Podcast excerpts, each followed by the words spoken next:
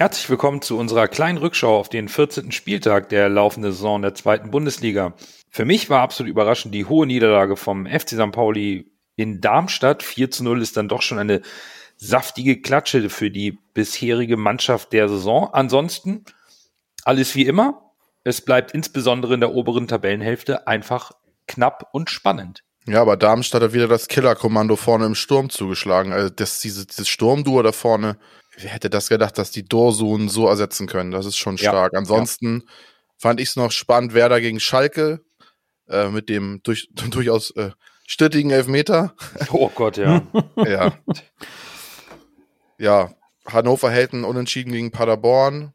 Nürnberg, ja, ich will nicht sagen, duselt sich gegen Sandhausen zum Sieg, aber tut sich auch schwer. Man sieht halt, dass wirklich die zweite Liga, ja, alles geht. Äh, ich, ich finde, man, man kann äh, das hat heute hier in Sportstown Hamburg, äh, die neue Folge, wurde, wurde es auch gesagt, dass der Aufstiegskampf ist eigentlich von Platz eins bis Platz neun offen. Ähm, mhm. Was, was, so was mir in, in aufgefallen ist, ist, dass äh, Aue holt plötzlich einen Auswärtssieg in, in Rostock. Dann natürlich die, die Niederlage von, von St. Pauli gegen, gegen Darmstadt. Und wo wir vor ein paar Wochen noch gegen ähm, gegen Darmstadt das 2-2 äh, gespielt haben und Leute gemeckert haben. Ich, ich finde, man sollte schon auch anerkennen, dass es äh, so ausgeglichen ist. Das heißt, diese Walkover-Gegner gibt es nicht in, in, in meinen Augen und besonders die obersten neun, da können jeder jeden schlagen. Definitiv, wie wir auch äh, am Samstag zu unserer Freude erfahren konnten, dass wir auch mal äh, eine Unentschieden-Serie brechen können und den Tabellenzweiten mit 4 zu 1 aus dem Erfolgspark fegen. Und ich glaube, das schauen wir uns jetzt mal ein bisschen genauer an. Moin, moin, Hamburg, meine Perle, ich mag dich so derbe gerne. Deine Menschen, dein Gewöhn, so wunderschön. Moin, moin, moin, Hamburg, deine Straßen nicht Wasser.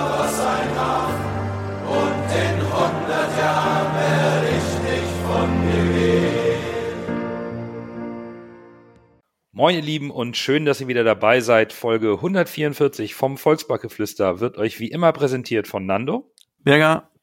Und Lasse. Wir sprechen heute über das vergangene Spiel gegen Jan Regensburg und schauen natürlich auch auf das kommende Heimspiel gegen den FC Ingolstadt. Wie immer beginnen wir mit dem Spiel vom letzten Samstag und es war ein Fußballfest. Tim Walter hat überraschend nur einmal gewechselt im Vergleich zum Spiel gegen den KSC, wenn man die verletzungsbedingten Wechsel ähm, von Vuskovic für Jonas David außer Acht lässt. Es durfte Alidu für Kin Zombie starten. Bürger, aber es war nicht ganz diese taktische Grundausrichtung von dem 4-3-3, was wir sonst so kennen, oder? Äh, nee, ganz, ganz gewiss nicht. Äh, ich finde es auch interessant, man hat in, im Testspiel gegen, äh, gegen Nordsjælland hat man äh, mit so versucht, Dreier-Fünfer-Kette ausprobieren und dann äh, kommen wir zum Spiel und dann spielst du äh, 4-2-3-1, wo du Kittel als äh, freien Zehner hast. Ähm, und ähm, die, diese Freiheit, die, die Kittel bekommen hat, hat ihn ähm, so anhand dieses einen Spiel sehr gut gestanden. Äh, muss sagen, das war äh, eine Top-Leistung von ihm. Ähm, und man, man sieht, man hat Samstag gesehen, was in ihn äh, schlummert, wenn ein Trainer die, die richtigen Schlüssel für ihn findet. Ansonsten ähm, war es halbwegs wie erwartet. Wir wussten, man hat Vuskovic geholt, um dieses, äh, diesen Innenverteidiger äh, zu ersetzen, ersetzen zu können. Und ähm, so richtig ein Niveauunterschied zwischen ihn und David habe ich Samstag nicht erkannt. Und das waren so, so, so meine ähm, so taktischen Über Überlegungen. Ich fand, ich fand das interessant, dass wir in der, in der, äh, der Länderspielpause so über dieses, vielleicht kommt eine Dreierkette und dann kommen wir zum Spiel und dann ja, Systemumstellung ja, also von, von den Zahlen her, aber so Spielweise und so überhaupt nicht. Ich, das ist, ähm, Tim Walter bleibt seinen Weg treu. Ja, stimme ich Bürger total zu. Äh, fand ich auch spannend mit Kittel, seine Position. Äh, genauso habe ich es auch gesehen und ich habe überlegt, wie kann man diese Rolle beschreiben? Es ist so ein, so ein Spielmacher, aber auch total mit Freiheiten. Also das war total interessant und äh, ich will ja nichts vorwegnehmen, aber Kittel hat das ja relativ gut gemacht in der neuen Rolle, in der neuen Rolle, in Anführungszeichen. Und zu Vuskovic, ich bin ja so ein kleiner Fußballmanager-Spieler, bin dadurch vielleicht auch so ein bisschen, vielleicht auch ein bisschen beeinflusst, aber im neuen Fußballmanager ist Vuskovic eine Bombe. Also, Mal gucken, ob vielleicht äh, das Potenzial in Real Life dann auch tatsächlich so abgerufen werden kann wie in diesem Spiel. Hoffen wir es. Äh, es galt ja schon als super Talent, von daher, äh, also so sehr ich Jonas David auch mag als quasi Hamburger Jung, ne? Aber ich glaube, dass äh, Vuskovic, wenn er sich dann voll entfalten kann, noch deutlich besser ist als Jonas David. Von daher wird es, glaube ich, für Jonas David super schwer, wieder zurück in die Mannschaft zu kommen. Außer es wird dann vielleicht doch mal Dreierkette gespielt oder sowas. Man weiß es ja nicht. Gut, aber erstmal hatten wir eine Viererkette und eigentlich fast schon diese Doppelsechs, diesmal mit Meffert und Reis. Das war wirklich eine taktisch interessante Variante. Und auch diese kleine Umstellung hat eigentlich nichts an, an dem Spiel, zumindest in den ersten 30 Minuten geändert, so wie wir es auch erwartet haben. Wir haben uns in der Vorwoche angeschaut, was bringt Regensburg spielerisch mit, wie agieren sie auf dem Platz und im Grunde haben das die ersten 30 Minuten des Spiels eigentlich auch gezeigt. Regensburg war giftig in den Zweikämpfen, sehr diszipliniert, aber spielerisch war unser HSV klar besser, scheiterte aber wieder ein bisschen an sich selbst und seiner Chancenverwertung. Zumindest in den ersten 30 Minuten war es so das altbekannte Spiel, wo man schon so ein bisschen das Gefühl hatte, mh, hm, gleich äh, geht's nach hinten los. Ja, also wir haben es ja schon gesprochen, darüber gesprochen mit Glatzel und seiner Chancenverwertung. Ob es jetzt Qualität ist, ob es ob's, ob's eine Phase ist. Moment, mittlerweile glaube ich wirklich, dass es vielleicht ein bisschen fehlende Qualität ist oder irgendwie der Knoten noch nicht richtig geplatzt ist, weil alleine Glatzel hätte jetzt in der ersten Halbzeit schon drei Tore eigentlich machen müssen fast. Ja. Aber tatsächlich hat es dann ja doch noch funktioniert mit dem, mit dem 1 zu 0, was dann auch tatsächlich äh, echt schön rausgespielt war, muss ich sagen. Und äh, ja, leider konnte der HSV das dann aber nicht äh, ja, über die Runden bringen, ist ja das falsche Wort. Also man hat direkt wieder nach diesem Tor dann aus einer wirklich blöden Situation ein Gegentor bekommen. Aber dieses Gegentor konnte man auch fast gar nicht verteidigen. Es war direkt der, quasi der Gegenangriff, ein langer Ball und der, äh, der, der Gegenspieler schließt ab. Für Johansson gibt's nichts zu halten und der Ball zappelt im Netz. Also wieder maximal unglücklich gelaufen. Nach, dass man nach diesem äh, schön rausgespielten 1 zu 0, äh, wo ich echt den, den Steckpass äh, von, von äh, auf, auf Reis fand ich richtig gut. Es war richtig von Kittel, wie er den Pasta auf Reis spielt. Alter Verwalter, das war schon, das war schon richtig mit Auge. Ah ja, aber wie gesagt, das, äh, dann ging es leider das 1 zu 1 direkt im Gegenzug und äh, ja, das muss man irgendwie abstellen, aber ich weiß nicht genau, ob man da irgendwie, ob man da jetzt wirklich Parallelen ziehen kann, dass das so oft passiert oder ob das jetzt einfach nur Zufall war.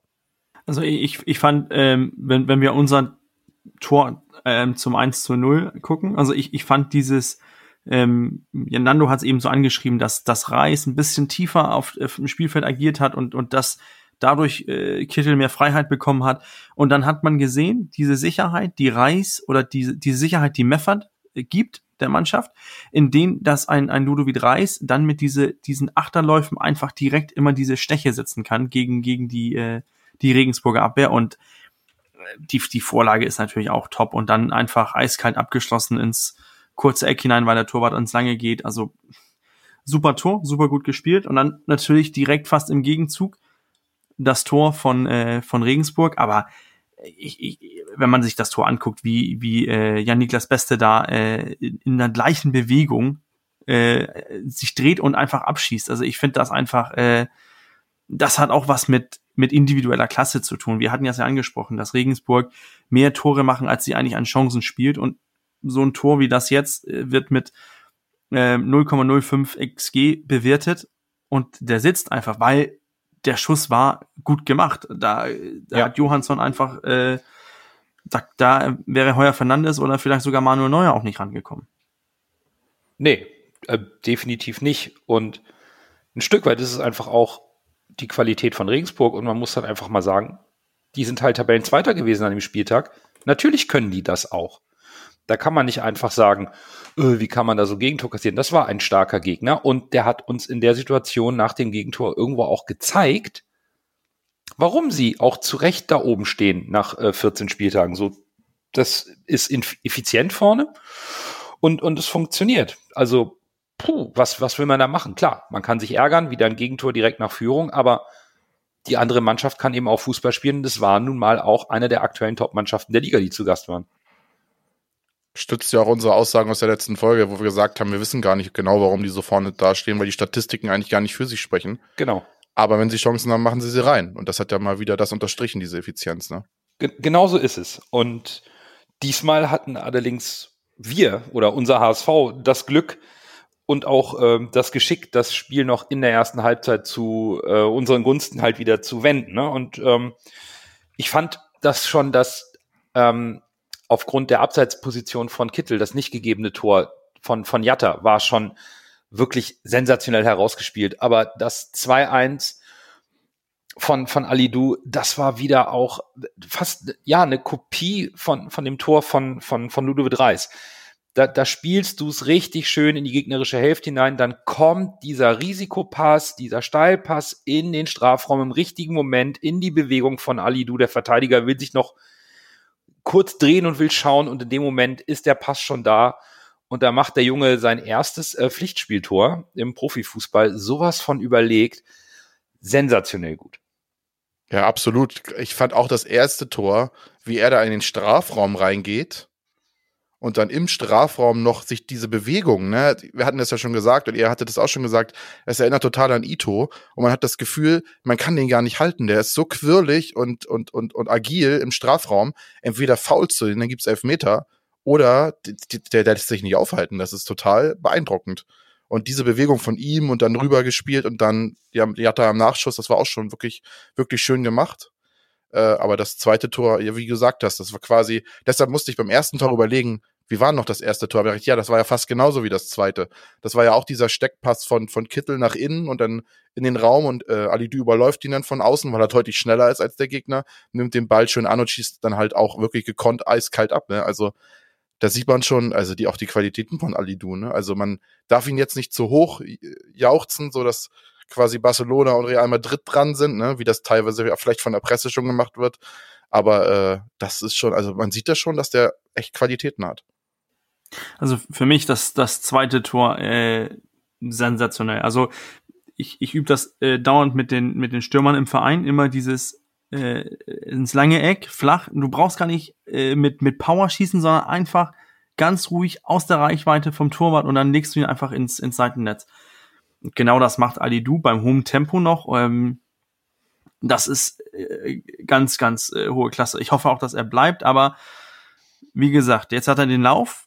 Jetzt äh, ein paar Spiele abwarten, ob er das Niveau momentan auch halten kann. Denn momentan ist er in allen Aktionen beflügelt.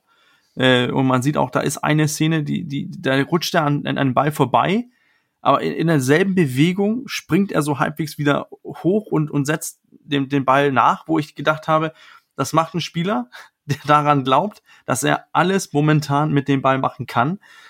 Ich glaube, hätte das jetzt ein Stürmer passiert, der äh, fünf, sechs Spiele kein Tor gemacht hätte, ich glaube, der hätte sich erstmal geärgert, dass er an den Ball vorbeigegrätscht ist. Mhm. Aber Ali Du springt hoch weil er, und, und rennt einfach direkt nach dem Ball.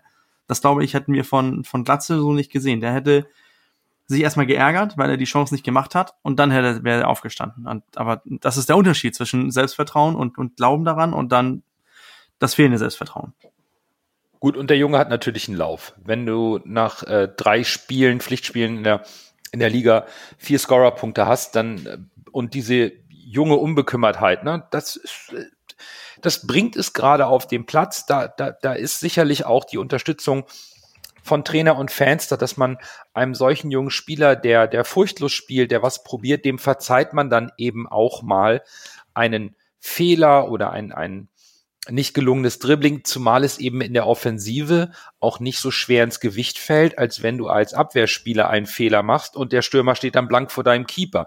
Da fällt vielleicht ein, ein Stockfehler oder ein Fehlpass deutlich mehr ins Gewicht, als wenn vorne ähm, beim dritten Dribbling dann vielleicht doch der Verteidiger dazwischen ist. Dann gibt's trotzdem noch Applaus für einen jungen Offensivspieler. Das äh, hilft ihm natürlich, aber er macht es auch sensationell gut im Moment. Das muss man schon sagen, wird von Tim Walter auch geschickt eingesetzt, nicht immer gleich jedes Spiel über 90 Minuten. Das ist, ist gerade eine sehr, sehr gute Entwicklung und eine sehr gute Alternative, die da gefunden wurde im Kader. Ich möchte noch mal noch eine andere Aktion in der Halbzeit rausheben. Äh, das Fasttor von Glatzel, was, wo es eigentlich 3 zu 1 stehen muss, äh, vor der Halbzeit, die Flanke von Kittel.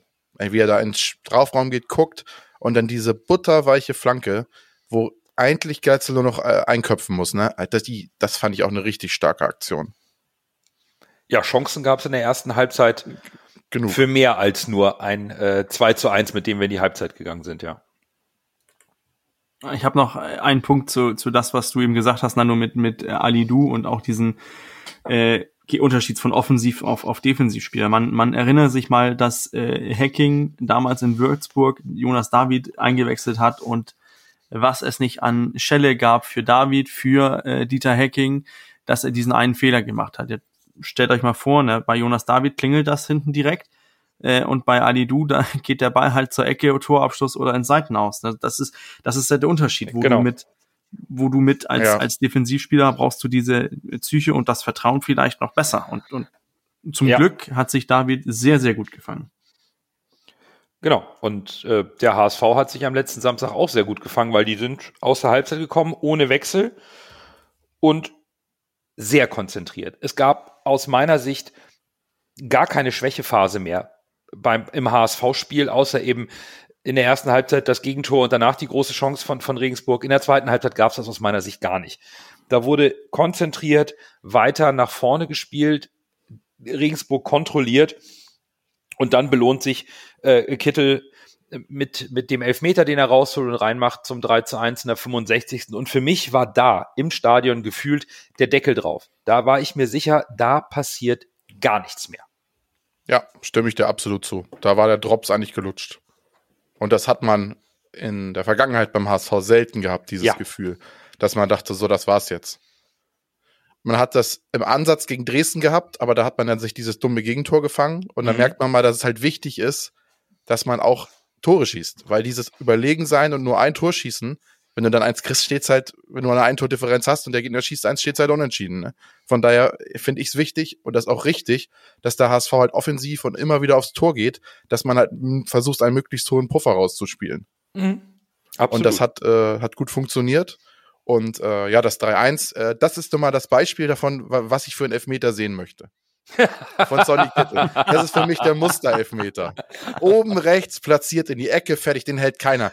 Wie gesagt, wie ich schon gesagt habe, den hält Olli Kahn vielleicht im Champions League Finale gegen Valencia, wenn er sich vorher zehn Bananen reinstopft und dann da super motiviert ist und quasi mit die beste Torwartleistung fast aller Zeiten macht. Dann hält er vielleicht so ein. Aber ein normaler Torwart in normaler Form an einem normalen Tag hält diesen Ball von Kittel. Kann er gar nicht halten.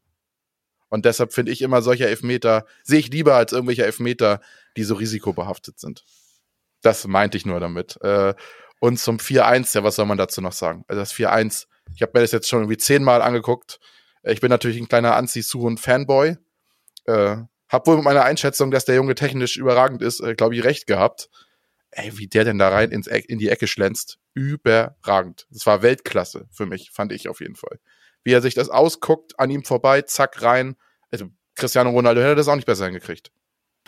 Ich habe ich hab da nichts äh, hinzuzufügen. Ich finde, zweite Halbzeit war sehr dominant von uns, obwohl, äh, was mich gewundert hat, dass ich, ich habe gedacht, wir, wir spielen dominant und, und machen uns da, legen uns da irgendwie Jan Regensburg zurecht und dann gucke ich Statistiker und sage, Ballbesitz zweite Hälfte, Regensburg hat mehr Ballbesitz gehabt als wir, aber wussten damit nichts anzufangen, denn in, in der ganzen zweiten Hälfte, die hatten ja so gut wie keinen Schuss auf unseren Tor. Und ich fand das, ähm, das fand ich irgendwie schon beeindruckend, dass man, dass man die Mannschaft, äh, die auf dem zweiten Tabellenplatz ist, mit, mit, ja, mit, mit zurecht dastehen, äh, dass man die so viel vom, äh, einfach vom Tor weghält und man auch denkt, wir lassen sie gar nicht zum, zum Abschluss kommen und, und du hast die davon völlig abgehalten und hast, wie richtig sagt, mit 3-1 den Deckel drauf gemacht. Wobei, wenn du gerade die Statistiken ansprichst, da habe ich mich auch gewundert, als wir uns hier auf die Folge vorbereitet haben und den Y-Scout-Report nehmen und die Kicker-Statistiken. Laufleistung identisch. Torschüsse identisch. Ballbesitz leicht zugunsten des HSV, aber nur mit 53 zu 47 Prozent. Das ist untypisch für den HSV. Die Passgenauigkeit 83 zu 79 Prozent.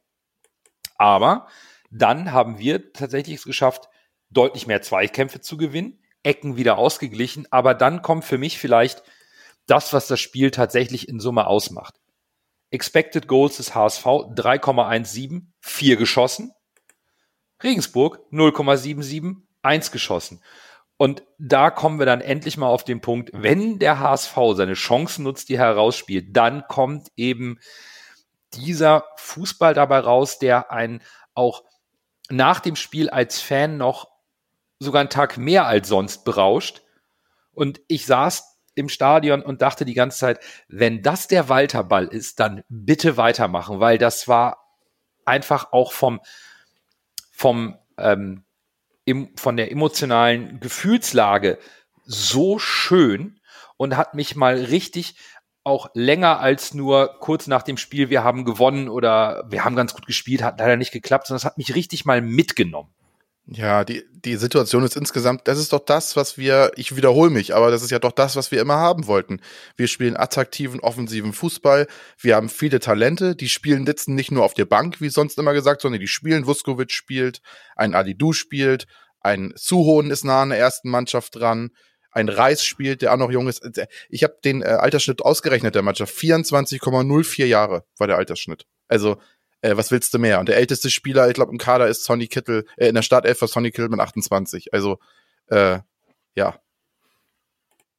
Und äh, was ich auch noch sagen wollte, ist, dieser, dieser, dieser euphorische Anfall, den ich äh, letzte oder vorletzte Folge hatte, wo ich meinte, wenn der HSV so spielt und seine Chancen macht, dann steigen wir auf, da bin ich mir sicher.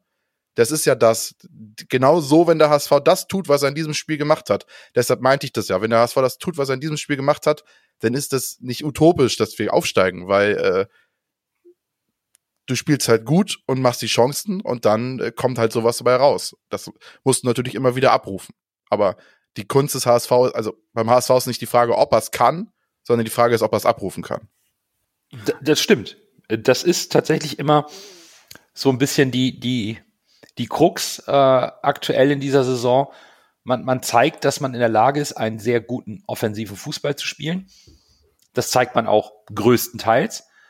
Aber es bedingt natürlich immer die Chancenverwertung. Und da würde ich gerne mal einen Punkt ausdiskutieren, denn ich habe mir aufgrund des tollen Spiels ähm, so, so eine Stimme im Hinterkopf, die mir so ein bisschen Sorge bereitet, weil der, der Sieg war wirklich berauschend und ähm, die Euphorie war einfach da und dann kommt in meinem Kopf diese kleine Stimme, die mahnt, dass wir jetzt bloß nicht anfangen dürfen, dieses Spiel als Maßstab für die Zukunft an die Mannschaft zu richten, weil es hat jetzt einmal richtig gut geklappt, aber der Fehler wäre es, glaube ich, jetzt sofort die Ansprüche an Tim Walter und die Mannschaft so hochzuschrauben und dieses Endergebnis von 4 zu 1 als künftigen Maßstab zu nehmen, sondern ich glaube, man muss das im Kontext sehen. Das Spiel gegen Regensburg war für mich das Ergebnis des bisherigen Entwicklungsprozesses in dieser Saison, den Tim Walter gnadenlos verteidigt hat gegen alle Unkrufe aus der Presse und abgeschrieben und das System ist gescheitert. Und dieser Entwicklungsprozess ist aus meiner Sicht auch noch nicht abgeschlossen, sondern es wird immer wieder Anpassungen geben. Es wird auch vielleicht mal wieder Dellen geben. Wir verlieren vielleicht auch mal ein Spiel, auch wenn wir jetzt seit drei Monaten ungeschlagen sind. Man hat auch mal Spielpech oder eine Verletzung oder mal einen Gegner, der einen besseren Tag hat. Und das ist so die Stimme, ich weiß nicht, ob ihr mir folgen könnt, aber die im Hinterkopf sagt, nicht durchdrehen, nicht jetzt den Maßstab sofort wieder anheben und sagen, wenn du gegen Regensburg 4-1 gewinnst, was machst du dann mit dem Rest? Ich glaube, das ist ein, das ist ein guter Punkt, den du da auf, äh, aufbringst, Nando. Denn, denn für mich war das, wir hatten das ja hier oft angesprochen, dass der HSV auf den unterliegenden Parametern äh, deutlich besser gespielt hat, als die Punkteausbeute da war. Das, die, die vielen Unentschieden waren für mich auch missweisend. Wir hatten drüber gesprochen in der letzten Folge über diese äh, die große Stürmeranalyse mit ist das Qualität, ist es nur mangelndes Selbstvertrauen? Wie Lasse es gesagt hat, es ist vielleicht mangelndes Qualität, aber vielleicht ist es nicht nur die mangelnde Qualität von Glatze, sondern auch, dass andere Spieler nicht die Chancen nutzen, die dann dadurch entstehen. Denn für mich, in meinen Augen, hat Glatze auch äh, Samstag ein gutes Spiel gemacht. Was mich dennoch noch positiver stimmt nach diesem Spiel, ist halt, dass wir mit Ausfällen von Jonas David, wir haben mit den Ausfall von äh, Tim Leibold, mit Daniel Heuer Fernandes, das sind drei aus meiner Sicht Stammspieler, die bei uns gespielt hätten. Samstag wären die alle drei fit gewesen. Haben wir trotzdem mit, mit dieser Breite im Kader, haben wir das Spiel gut bestritten und eindeutig gewonnen. Und dieses System, was wir gefragt haben im Mittelfeld, vielleicht ist das die drei, die, das Dreieck mit äh, Meffert, Reis und, und Kittel, vielleicht ist das die, die Lösung. Und dann haben wir immer noch äh, Spieler mit Potenzial. Wir haben Suhunen, wir haben äh, Doyle, wir haben noch einen Zombie, der ab und zu auch eine gute Leistung. Es, es, die, die Breite wurde bestätigt. Nur wiederum für mich im Sturm hapert es an der Abschlussqualität, nicht an, den, an der Qualität vom Spieler, sondern von der Abschlussqualität. Dennoch bin ich, bin ich auch dabei, dass wir sollten dieses eine Spiel nicht überbewerten, denn es war nur ein Spiel. Wir können, wenn wir reinen Tisch machen bis zur Winterpause, können wir wieder die Diskussion an, anstreben, was sind die Erwartungen für die Saison und dann können wir weitersehen. Aber dieses eine Spiel ist isoliert, war ein gutes Spiel, im, ein richtiger Schritt im Entwicklungsprozess. Nicht mehr, ich nicht weniger. Den Ball, den Ball von dir gerne aufnehmen, was Robert Glatzel angeht, weil das habe ich mir auch noch notiert. Ich stimme dem vollkommen zu. Robert Glatzel hat ein sehr gutes Spiel gemacht. War vorne anspielbar, hat die Bälle festgemacht, hat sie gut verarbeitet, war viel unterwegs. Aber das Abschlusspech. Oder, wie Lasse es vorhin schon sagte, vielleicht auch eine Qualitätsfrage. Dass er nicht getroffen hat und keinen Scorer hatte in so einem Spiel, ist, glaube ich, für einen Stürmer vorne, für einen Mittelstürmer, der klar vorne äh, als zentrale Anspielstation und als Stoßstürmer auch aufgestellt war, dadurch, dass dass wir nicht dieses 4-3-3 mit drei, äh, mit zwei Flügelstürmern, sondern das ein bisschen kompakter gespielt haben. Das ist schon bitter. Aber lasse, vielleicht hilft auch auch so ein Spiel, wenn ich mir die Stimmung auch in der Mannschaft mal ein bisschen anschaue oder versuche zu interpretieren, wie sich alle gefreut haben, dass Ali Du sein erstes Tor macht. Alle da drauf. Schade, dass Tom Mickel momentan verletzt ist. Er wäre wahrscheinlich der erste Grandulant gewesen von der Bank im Vollsprint kann vielleicht diese Stimmung durch diesen Befreiungsschlag, so einem 4 zu 1, auch bei Glatzel diese Abschlussblockade lösen, weil er hat ja seine Chancen, er bewegt sich ja richtig, er kommt ja dazu in die Abschlussposition.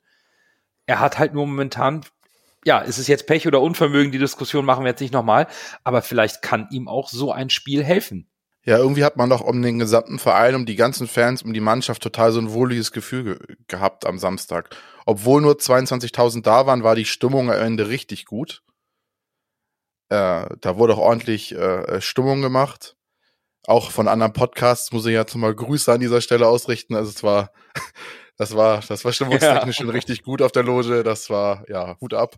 Aber auch, äh, wenn du dann später nach Hause gegangen bist, hast du schon ein paar Leute gesehen, die so ein bisschen, vielleicht so ein, zwei Bier mehr getrunken hatten. Das war aber nicht so eine, so eine aggressive Stimmung, wie ich es in den anderen Heimspielen erlebt habe, sondern diese Leistung der Mannschaft und dieses, äh, die jungen Leute reißen es jetzt und wir, das ist irgendwie, man hat auch gemerkt, dass dieser, dieser Erfolg jetzt auch irgendwie die Fans langsam beschwichtigt und vielleicht auch lang, auch mal eingesehen wird, dass, äh, dass das vielleicht doch alles Hand und Fuß hat, was Walter macht. Und ich glaube, dass das alles gibt so eine insgesamt eine gute Stimmung, wie du gesagt hast, wie sich Ali Du gefreut hat. Er hat ja auch dann noch die Raute geküsst äh, zur Nordtribüne, als er dann Richtung, äh, als er sein Tor geschossen hatte, beziehungsweise als er ausgewechselt wurde. Vielleicht ist das ja auch ein Zeichen für seine Vertragsverlängerung. Ich hoffe es mal, dass das ein positives Zeichen ist. Man darf das natürlich heutzutage nicht überinterpretieren, aber äh, doch durchaus stimme ich dir komplett zu, dass das insgesamt äh, vielleicht auch echt so ein, so ein kleiner Knoten ist, der geplatzt ist oder auch äh, so ein Stein, der, der allen vom Herzen gefallen ist im ganzen HSV-Kollektiv. Ich finde es ich find's halt spannend, wie, wie die Auswertung des Sieges auf die Tabelle ist. Ne? Wir sind erstmal nur einen Platz hochgeklettert, von sieben auf sechs. Aber es sind nur drei Punkte auf Darmstadt und St. Pauli. Das sind die beiden ersten, wobei St. Pauli noch ein Spiel weniger hat. Zwei auf Paderborn und Jan Regensburg und einer auf Nürnberg. Also das ist nichts. Das ist gar nichts. Das ist so knapp. Und ich glaube, dass diese gute Stimmung, die offensichtlich in der Mannschaft herrscht und jetzt vielleicht auch mal ein bisschen nach so einem Heimsieg auch von den Fans mitgetragen wird, ohne zu überdrehen, dieser berühmte Kredit wieder da ist für Tim Walter und die Mannschaft, wenn es vielleicht mal äh, nicht so gut klappen sollte, dass man aber sieht, wie von vorhin auch von euch angesprochen, das ist eine junge Mannschaft, wo viele junge Spieler aus dem eigenen Nachwuchs reingeworfen werden lass uns doch diese Entwicklung einfach jetzt weitergehen dann werden wir auch mit solchen Spielen und mit der Entwicklung von Spielern wie Suhon Alidu oder auch ein Miro Muheim, der, der ein ganz schweres Erbe antritt und sich aber auch in, im letzten Spiel wieder ein Stück weit mehr gesteigert hat. Das sind doch die positiven Punkte, die wir mitnehmen sollten. Ja, Muheim vor allem, äh, wie der schon teilweise zerrissen wurde, da, der kann ja gar nichts und so. Und die letzten Spieler waren echt total, also waren echt gut von ihm. Also muss ich echt sagen. Der hat sich so richtig reingebissen. Und äh, wächst dann halt auch mit der Mannschaft. Ja, genau. Und lässt sich mitziehen. Problem ist natürlich nur, wie ich glaube, wie wir alle drei auch einig sind, es ist wiederum nur ein Spiel, ein Ja. Spiel gewesen. Das, die Tabelle ist auch eine Momentaufnahme, denn sagen wir es mal so, spielen wir wieder unser Lieblings Lieblingsergebnis Son Sonntag gegen Ingolstadt und die anderen äh, Punkten voll, dann ist, stehen wir wieder hinten dran und äh, alles ist wieder scheiße. Das ist äh, das momentane Stimmungsbild ist sehr gut, kann sich aber dennoch äh, nächstes Wochenende deutlich verbessern. Ja, nur weil du gegen Regensburg 4 zu 1 gewinnst, darfst du jetzt nicht erwarten, dass du gegen, äh, dass du gegen Ingolstadt 8 zu 0 gewinnst oder sowas. Das Genau. ist, äh, Das wird ein ganz anderes Spiel. ja. Dann springen wir gleich mal äh, zu Ingolstadt und Bürger äh, kündigt ja schon an, dass er wieder nur 1-1 tippt, weil er wieder hier dem HSV nicht vertraut. Aber wir müssen natürlich noch ähm, den Man of the Match küren. Aber bevor wir das tun und damit auch unsere kleine äh, Analyse des letzten Spiels abschließen, wollen wir noch ganz schnell auf den Spendenstand schauen, denn es sind nur noch drei Spiele bis zur Hinrundenspende und der HSV hat mit dem 4 zu 1 jetzt 23 Punkte auf dem Konto und 24 geschossene Tore. Das macht in Summe 13,90 Euro. Also schüttelt die Spendenbox, alles rein in den Sparfuchs, denn äh, bald ist äh, erster äh, Spendentag. Dann erst Groh, der den Ball übernimmt. Halblinke Position zu Mackert. Er sollte schießen. 25 Meter am ersten frei. Schuss auf das Tor. Tor! Tor! Ein herrlicher Treffer. Ein wunderbarer Treffer. Angeschnitten. Der Ball fliegt da unhaltbar rechts ins Eck. Wenn wir jetzt einen Ball hätten, würde ich es Ihnen nochmal zeigen. Nach so einem Spiel und einer tollen geschlossenen Mannschaftsleistung bieten sich diverse Optionen für den Man of the Match. Und wir dürfen keine Punkte vergeben. Wir müssen uns ja immer für einen entscheiden. Lasse, du hattest zwei deiner äh, Adoptivsöhne bestimmt mit in der engeren Auswahl. We für wen hast du dich denn jetzt final entschieden? Ali Suhunen. Anzi Ali Doyle. nee, Anzi ja. Ali Doyle. Äh, tatsächlich, äh, das Tor alleine hätte eigentlich den Man of the Match verdient. Aber ich wollte dann doch äh, das etwas mehr in den Kontext stellen, äh, die Leistung. Also Das Tor war für mich, ich fand das Tor, das Tor war einfach fantastisch. Ansonsten, ich hatte mehrere Spieler. Eigentlich, wenn ich ernsthaft in der Auswahl hatte, war Vuskovic, weil mir das äh, sehr imponiert hat, dass er direkt reingekommen ist und dann so eine souveräne Leistung gebracht hat. Dann hatte ich noch, äh, wen hatte ich noch? Äh, Ali Du hatte ich noch äh, in der Auswahl und Sonny Kittel hatte ich noch in der Auswahl. Den hatte ich gar nicht erst so in der Auswahl, aber nachdem ich das Spiel nochmal im Real Life gesehen habe, ja, wir haben es da besprochen. Ne? Ich habe ja irgendwann in der Folge gesagt, dass mir eigentlich Sonny Kittel eher so auf Außen gefällt. Aber äh, wenn er jetzt weiter im Zentrum so spielt, dann ist er da eigentlich fast unverzichtbar, weil das war wirklich, das war, das war schon stark, wie er da die Fäden gezogen hat. Fast wie so ein, ja, nicht so ein typischer Spielmacher, sondern wie gesagt, so ein, so ein verkappter, Sturm, stürmender Spielmacher fast. Weiß nicht, weiß nicht, wie man das in der Rolle nennen kann. Ich weiß es nicht. Aber das deshalb, also Sonny Kittel kriegt für mich, für mich den Man of the Match. Für diese, für diese Leistung. Ja, da gehe ich, da gehe ich direkt mit. Das, ähm, das war überragend. Was, was äh, Sonny gespielt hat, Dreh- und Angelpunkt im Offensivspiel, ein Tor, drei Vorlagen. Statistisch zählt nämlich der Elfmeter, den er rausgeholt hat, für, für ihn selbst als Vorlage und dann macht er ihn rein. Also gleich zwei Scorer mit einer Aktion mehr oder weniger. Für mich war aber viel entscheidender die Führungsrolle, die er auf dem Platz auf, eingenommen hat. Er hat viel gesprochen mit seinen Mitspielern, dirigiert, geht voran, übernimmt Verantwortung. Und das äh, von einem Spieler, dem wir immer so ein bisschen unterstellt haben, dass seine Attitüde nicht so ganz passt. Und diese Saison hat er einen unglaublichen Entwicklungsschritt in seiner Persönlichkeit auf dem Platz gemacht. Absolut. Und das muss man honorieren. Und nach so einem wirklich sensationellen Spiel konnte ich mich äh, eigentlich auch nur für Sonny Kittel entscheiden. Und das auch schon während des Spiels. Der, das war zu gut. Da machen wir drei aus drei.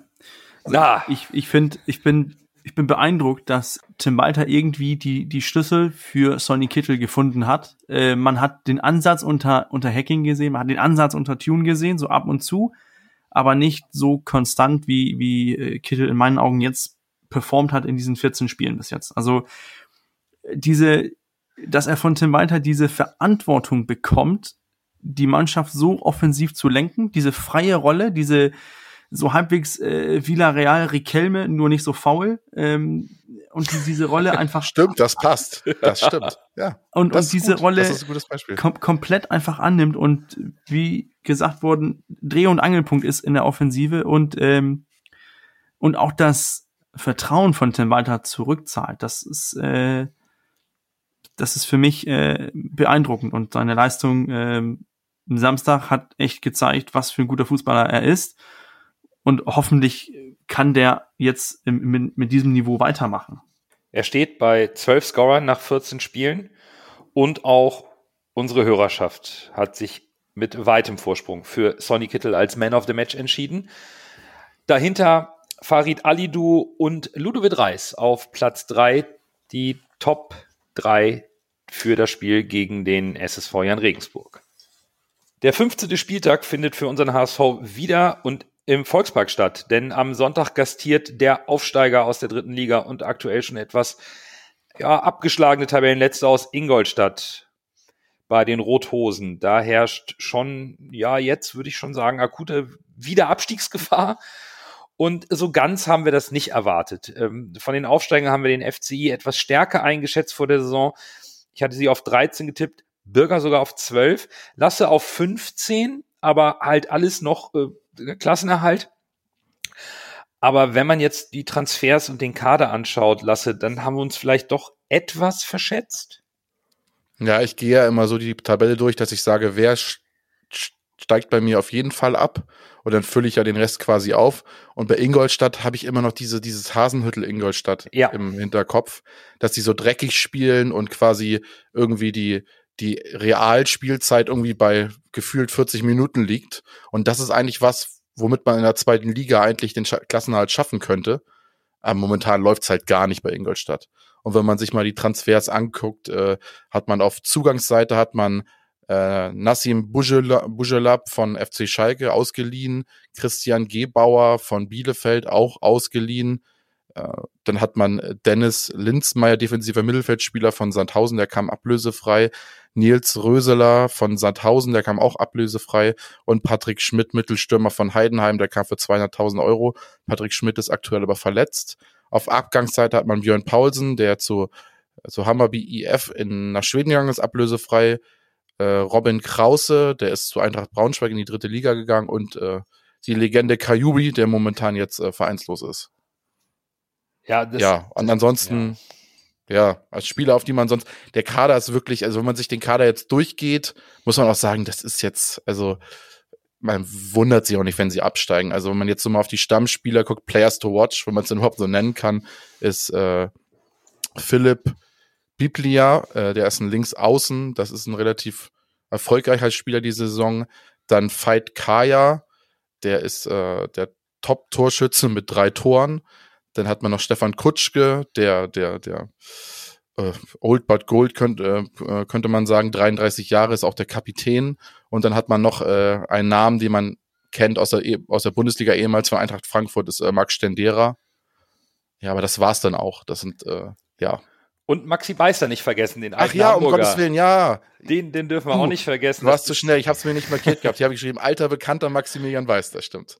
Maxi Beister ist natürlich äh, überall mal haben, da brauchen wir nicht mehr ja. diskutieren. Aber es, es klingt schon ein bisschen nach ähm, aussortierter Ansam oder äh, Ansammlung ähm, aussortierter oder alternder Profis, äh, Zweitliga die so ein bisschen ja. über den Zenit hinaus sind. Mhm.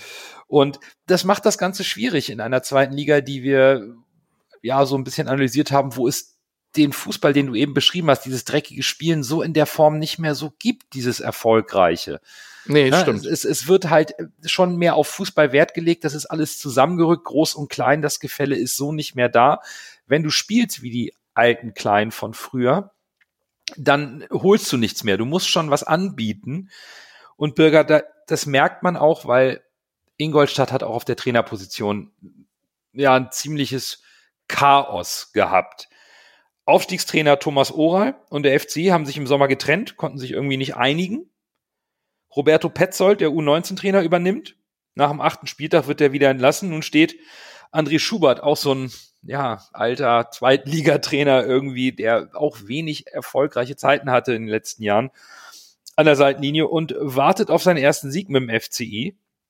Was bietet denn Schubert so einigermaßen taktisch an, Bürger? Das meiste gespielte System von denen ist dieses 3-4-1-2, ähm, wo du, ich denke, ich denke, und das ist nicht, äh, um negativ gegen Ingolstadt zu sein, ich glaube einfach, dass das äh, ziemlich schnell in eine Fünferkette, in dieses 5-3-2 umgewandelt werden kann, wenn man defensiv steht.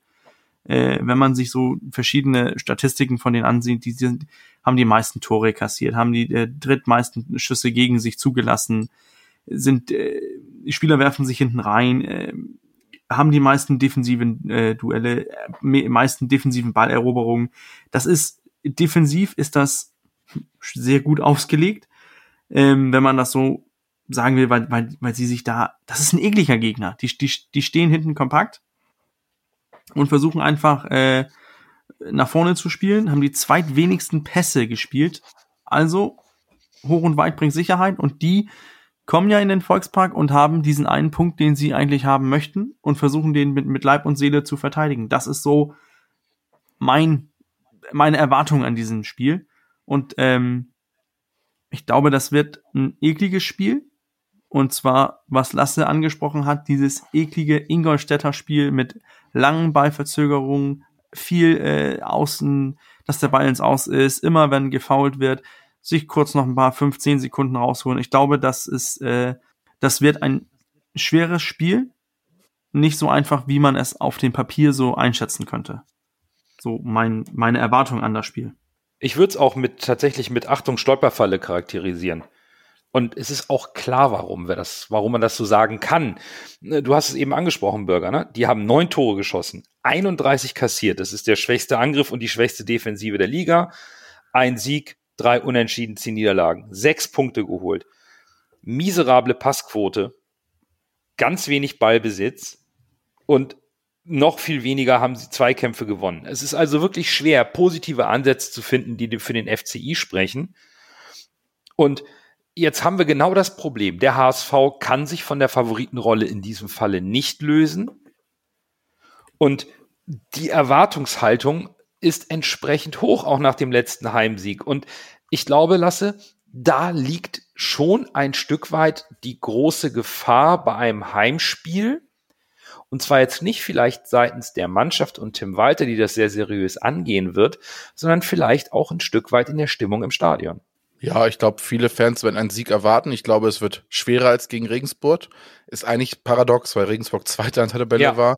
Ingolstadt ist Letzter, aber wir kennen ja unseren HSV. Hast du eben schon gut alles erklärt mit den Statistiken. Ich habe ja schon gesagt, auf solche Statistiken gebe ich bei teilweise nichts, gerade bei solchen Spielen, wo quasi Himmel hochjauchzend zu, zu Tode betrübt spielt. Äh, ich glaube, umso länger es 0-0 steht und der HSV nicht schafft, das Tor zu treffen, umso gefährlicher wird's und umso schlechter wird auch die Stimmung im Stadion werden. Genau. Äh, wenn der HSV schafft, früh Tor zu schießen, besteht die Möglichkeit, dass wir wieder vielleicht vier Dinger machen. Mhm. Aber das Tor muss relativ zeitig erzielt werden. Wenn du jetzt wieder 1-0, auch wenn, auch selbst wenn du das 1-0 spielst, musst du aufs 2-0 gehen, weil wir wissen es. Bei uns kann immer, wir haben es jetzt gesehen gegen Regensburg, Regensburg kann immer mal einer reinrutschen. Und selbst wenn du das 1-1 1-0 schießt, die schießen das 1-1, stellen sich hinten rein, dann, dann fangen die Leute auch an zu pfeifen oder sind unzufrieden, weil, weil, weil wir jetzt nicht klar, weil wir sie nicht klar in die Wand spielen. Von daher, der HSV, der sollte sich darauf konzentrieren, äh, gleich mit Dampf ranzugehen und äh, früh das 1 zu 0 zu schießen und dann immer weitermachen. Ich glaube, das ist der einzige Weg, wie wir dieses Spiel wirklich äh, äh, positiv gestalten können. Also weiter bei. Weiter bei. Handbremse, keine Handbremse bitte. Ich glaube auch nicht, dass passiert. Ich glaube auch nicht, dass das passiert. Ja. Aber ich gebe dir vollkommen recht. Es kann auch ein 1-1. Ich glaube nicht, dass wir das Spiel verlieren. Das glaube ich nicht. Aber äh, das Potenzial, dass es irgendwie so ein trostloses Unentschieden wird, das ist schon da. Ja, Bürger hält schon das 1-1 in die Kamera. Dann leg mal los, Coach. Was, was, was ist denn bei dir jetzt nicht richtig? Nein, also ich, ich, ich hoffe und, und habe auch irgendwie eine Erwartung, dass, dass die Mannschaft sich hier auch irgendwie belohnt für diesen, für dieses gut, für diese gute Stimmung, die jetzt nach dem Regensburg-Spiel da ist. Ähm, ich hoffe auch, dass, dass wir schnell in Führung gehen und eigentlich weiterspielen können. Am besten, dass wir noch 2-0 in Führung gehen und dann das Spiel etwas ruhiger angehen können. wie Lasse eben gesagt hat, desto länger es 0 zu 0 steht, desto unruhiger werden die Zuschauer, desto ruhiger wird der Ingolstadt. Denn, denn für den, Genau. die kommen und haben von Anfang an gewonnen, der HSV muss machen. Und ähm, Ja. ja, ich bin halt gebrannt und, und befürchte, dass wir hier ein, ein vielleicht schwächeren Auftru Auftritt vom, vom HSV ähm, sehen werden. Leider.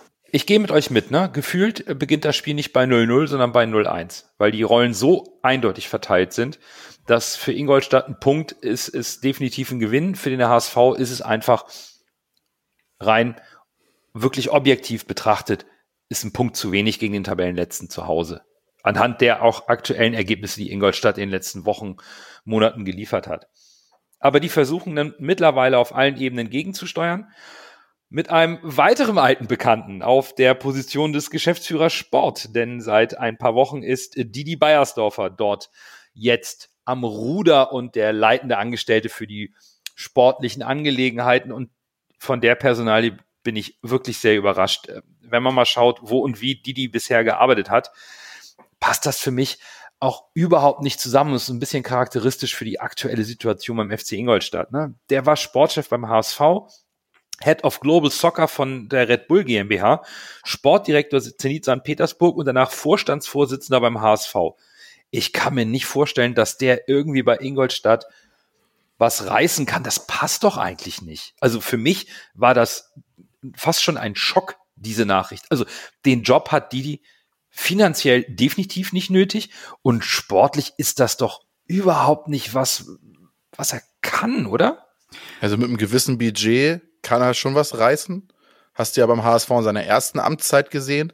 Aber es ist ja auch nicht so, dass er da irgendwelche ablösefreien Spieler geholt hat. Er hat ja auch ein gewisses Budget zur Verfügung gehabt, hat aus dem Budget natürlich wirklich, da hat er richtig gute Arbeit geleistet. Wenn man sich die zweite Amtszeit anguckte, wo der HSV nicht mehr so viel Geld hatte, da hat er doch dementsprechend eher genau das Gegenteil getan, sondern eine sehr schlechte, seinen sehr, sehr schlechten Job äh, geleistet. Hat, auch jetzt mit der heutigen Verschuldung des HSV zu tun. Da ist er auch nicht mit unschuldig dran. Egal wie sympathisch er rüberkommen mag, äh, war seine zweite Amtszeit war sehr schwierig, um es mal nett auszudrücken. Das äh, hat bei mir eher was mit Geldverbrennung zu tun gehabt, die zweite Amtszeit.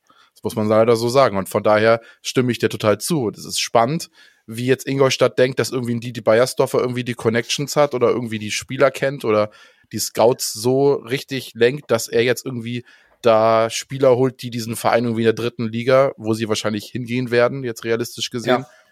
Oder wenn sie es vielleicht irgendwie durch irgendein Wunder schaffen, irgendwie Spieler für die zweite zu holen. Also würde mich sehr überraschen, wenn die, die Bayersdorfer, Bayersdorfer da irgendwie einen Masterplan für, ein, für eine Mannschaft hat, die zwischen zweiter und dritter Liga irgendwie strauchelt. Ja, also genau das ist mein Punkt. Ne? Es klingt so ein bisschen wie, wir holen einen großen Namen und vielleicht geht da was. Aber das ist auch so ein bisschen wie, ja, so die, wie, wie so ein bisschen der Kader aufgebaut ist, oder? Den du vorhin so ein bisschen erzählt hast, so die alten Stars, die es eigentlich nicht mehr so richtig reißen. Mm. Uff, ist schon ein bisschen Chaos, aber okay. Didi ist jetzt da, gibt natürlich, weiß ich nicht, vielleicht einen Empfang im Stadion mit Applaus oder auch nicht, aber so richtig viel sehe ich da auch bei Ingolstadt einfach auch auf den Führungspositionen dann nicht, weil der Name ist jetzt also sowas von weit weg von dem, was ich gedacht habe, was Ingolstadt braucht, um sich zu ja irgendwie wieder zu fangen. Da, da, das ist schon sehr verwunderlich, oder Bürger? Also ich, ich glaube, äh, der Fußball hat, hat Didi Beiersdorfer überholt. Denn in der ersten Amtszeit, wo du, wo du Spieler äh, aus Holland holen konntest, wir, wir denken alle zurück, Kompanie, De Jong, Van der Vaart, was er da an, an Spielern geholt hat, die, die Niveau hatten. Da war HSV noch eine, ein anderer Name, ne, selbstverständlich. Aber er hat da Spieler geholt, ohne dass die großen Vereine die vorher geholt haben, weil man damals vielleicht noch länger kommen konnte mit ein bisschen taktischer oder cleveren Scouting, wo, wo du siehst, heutzutage, da, da, da findest du nicht irgendein Talent, was irgendwo herumkriechert. Das haben die, das haben die großen Vereine schon alles abgesaugt. Und dann haben, hast du die besten Talente irgendwo in, in, in einen Verein gesammelt, wo die auf ihren Durchbruch hoffen. Deswegen, es ist nicht mehr so einfach mit wenig Geld oder mit wenig Geld, das war es ja auch nicht damals in seiner ersten Amtszeit, ähm, so gute Spieler zu holen, die, wie er damals, wie es damals gelungen ist mit, besonders mit, mit Van der Vaart. Man darf auch nicht vergessen, Lasse hat das gesagt, dass er damals sehr gute Arbeit geleistet hat.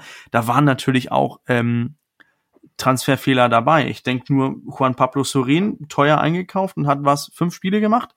Da, da waren auch Fehlschüsse bei. Und ich glaube, das hat der Ingolstadt das haben die dieses Mal nicht nötig. Ich, ich weiß nicht, wieso er mit, mit, mit seinem ähm, Lebenslauf im Fußball auch diesen Job irgendwie nötig hat. Ob er sich da irgendwie hofft, langfristig was aufbauen zu können, obwohl es zweite, dritte Liga heißt. Oder ob man von anderen Vereinen einfach gesagt hat, die die Bayersdorfer ist vom Fußball überholt worden. Wir brauchen andere Personen, die anders denken, anders Fußball beschauen, als die, die Bayersdorfer das jetzt getan hat. Und dann muss er vielleicht, um einfach in, in Arbeit zu bleiben, so muss, in Anführungszeichen natürlich, aber muss er vielleicht ein weniger attraktives Projekt annehmen wie der Ingolstadt, um sich nochmal zu beweisen. Das ist genau der andere Ansatz. Ne? Vielleicht tun wir die, die Bayersdorfer Unrecht und der bekommt es hin. Es ist halt eine nette Geschichte, dass mit Maxi Beister und auch die, die Bayersdorfer, zwei alte HSVer jetzt in den Volkspark kommen am Sonntag. Wir sind gespannt. Nachher straft uns dieses Spiel Lügen und wir müssen nächste Woche in unserer Folge Abbitte leisten. Aber das sehen wir dann in der kommenden Woche. Und das soll es dann auch für diese Folge gewesen sein. Wir hoffen, es hat euch gefallen. Wir danken euch fürs Zuhören. Vielleicht werden wir und insbesondere Lasse mit einer Vertragsverlängerung von Farida Alidu beglückt. Das würde nochmal äh, ein bisschen mehr die Stimmung heben, die jetzt schon auf dem auf einem guten Weg ist. Von daher freuen wir uns auf das kommende Spiel auf, am Sonntag. Bis dahin, äh, bleibt gesund und nur, nur der, der HSV. HSV.